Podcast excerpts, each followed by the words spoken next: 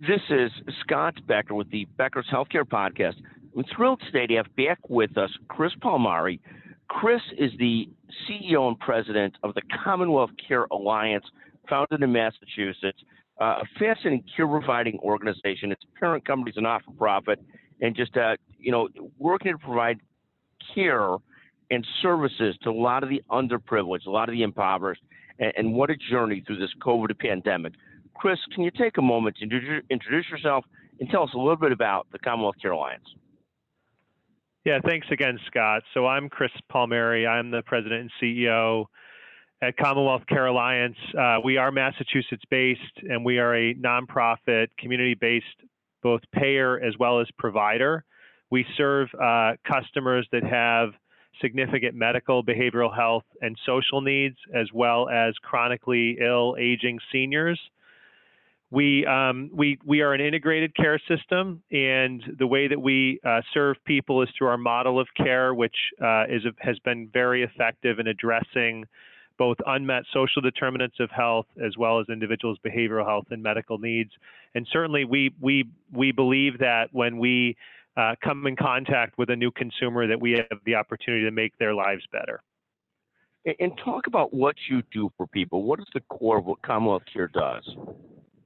Sure. So we we uh, for individuals that uh, in Massachusetts are covered by Medicaid as well as are Medicare eligible, we provide them full health insurance, which includes coverage for their prescription drugs, all of their um, healthcare needs, as well as we are able to meet uh, their social determinant needs, things that range from uh, nutritious meals uh, to uh, providing them assistance with obtaining housing, transportation to healthcare appointments, um, safety modifications that would need to be made to make their home uh, livable for their conditions, uh, and a variety of other things. And, and, of course, we are also addressing uh, both identified as well as unmet behavioral health needs that would become a barrier for an individual to leave, lead the most healthy and independent life.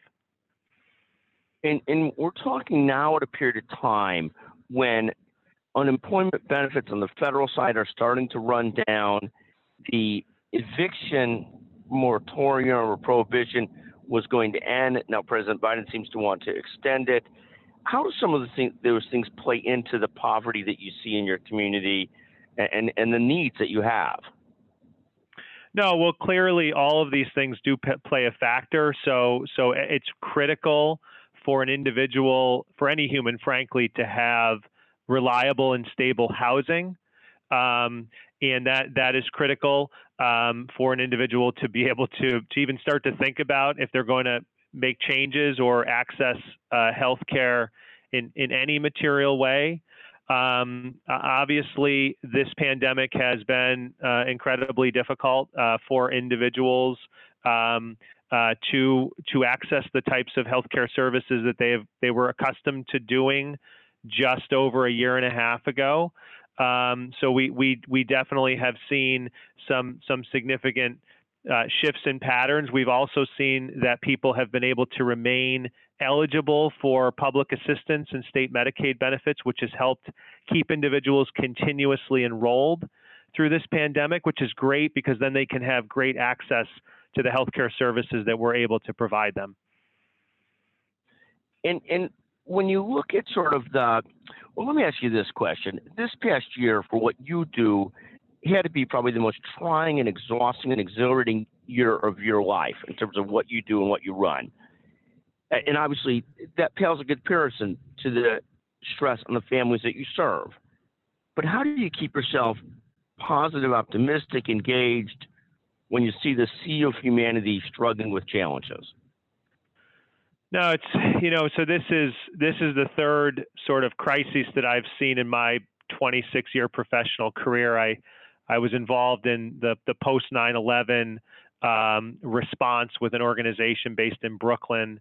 Uh, I was involved in um, helping individuals uh, in parts of of Queens after Hurricane Sandy uh, impacted uh, New York City and then certainly this is you know a, a global pandemic and really never seen anything like this before but you know for me in terms of advancing our organization's mission, which is to improve the health and well-being of people with significant needs, um, you know, our commitment through COVID was to fulfill that mission. And we, as everyone did, we had an, an evolving set of circumstances that we we needed to deal with. And and in the last conversation you and I had, we talked a lot about what we did to serve our consumers. And you know, in retrospect now, um, we were able to serve 91% of our members by virtual care and in 2020 and just a year prior most of our model was in person doing that same care and, and, and providing it in someone's someone's home setting um, we we touched over 40,000 people one and a half million times uh, during the pandemic and and again this is to advance what we need to do these are folks that we are their safety net so so we didn't have the opportunity to sort of pull back and and chris here's a question for you what does that look like today? Are the needs? I mean, I talked to you in the heart of the pandemic. Obviously, we're seeing some resurgence, but what does that look like today? What do the needs look like today? Are they as acute as they were then? Are they less acute? What are you What are you seeing? Are you serving less people, more, et cetera? Well, we, we certainly are, are able to do more things in consumers' homes now. We have um, our workforce is vaccinated. We still uh, we have a good access to personal protective equipment where needed. Our members are vaccinated. So that allows us to be able to do more things um, back in the community and in their homes and allow and help those individuals to get out of their homes into critical access points where they would either receive health care in an office based environment or in a social setting.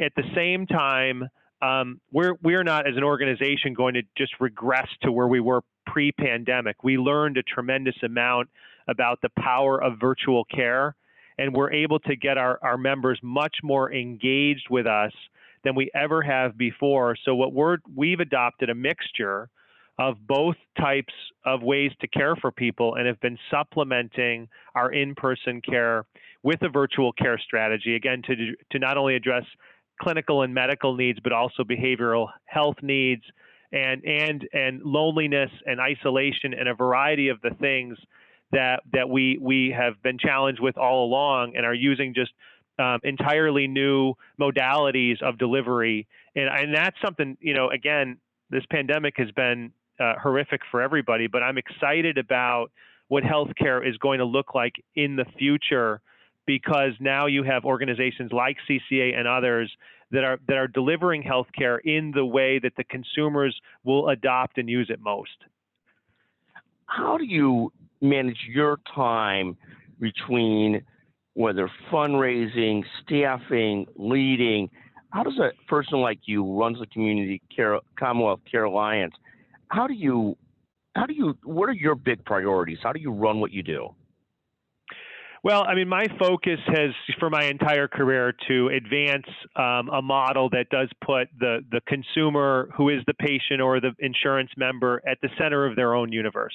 I have my own uh, brother has a physical disability and, and some mental illness, and I always think about developing a healthcare system that will serve him. And and frankly, he's being served by a company that I created uh, 10 years ago. Um, and I think about how do you ultimately do that um, for every American that has these complexities. So number one on, on, on the forefront of my mind is how do I scale what CCA does in Massachusetts and bring it to many more states. And that's exactly what we we are now doing. We're opening in Rhode Island this October. We have three other states that are um, that, that that we have our sights on, and hopefully we'll be able to make an announcement by the end of this year. Um, so I'm constantly thinking about scale uh, and expansion to, to get more consumers on our platform. That's number one.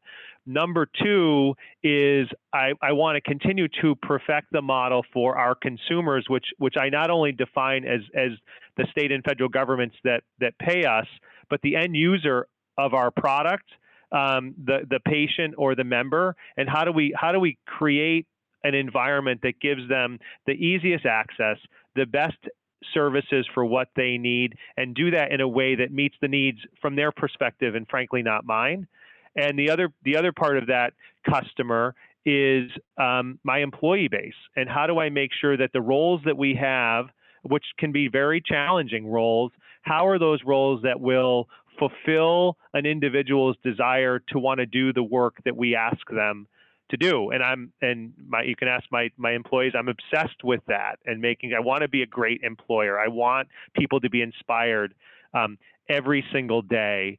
And you know the third thing i would say is how as an organization are we able to lean in um, uh, to to policymakers at the federal and state level? How are we able to help uh, the consumers that don't qualify for our services. And, and I mentioned the last time we spoke that we operated 800 community based COVID treatment beds across the state of Massachusetts for people that were not CCA customers because they had nowhere to go to get health care other than the emergency room or an acute care bed, which was needed for a much higher level of care. We, um, we operated the state of Massachusetts' vaccination program for individuals that could not get to a mass vaccination site or their primary care provider. We did that statewide in every community in Massachusetts. That's still being offered, and you don't even need to be homebound anymore. You just call a number and someone will come and vaccinate you if you want to get vaccinated. So I think the third thing is just again, how do we advance the needs of the communities that we that we serve, and frankly, the communities that I live in. So that's sort of how I, I divide my time, Scott.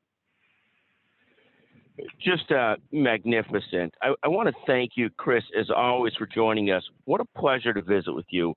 Thank you for sharing more about what Commonwealth Care Alliance does, and, and just terrific. Thanks again for your interest, and it's been great to talk to your listeners. Take care.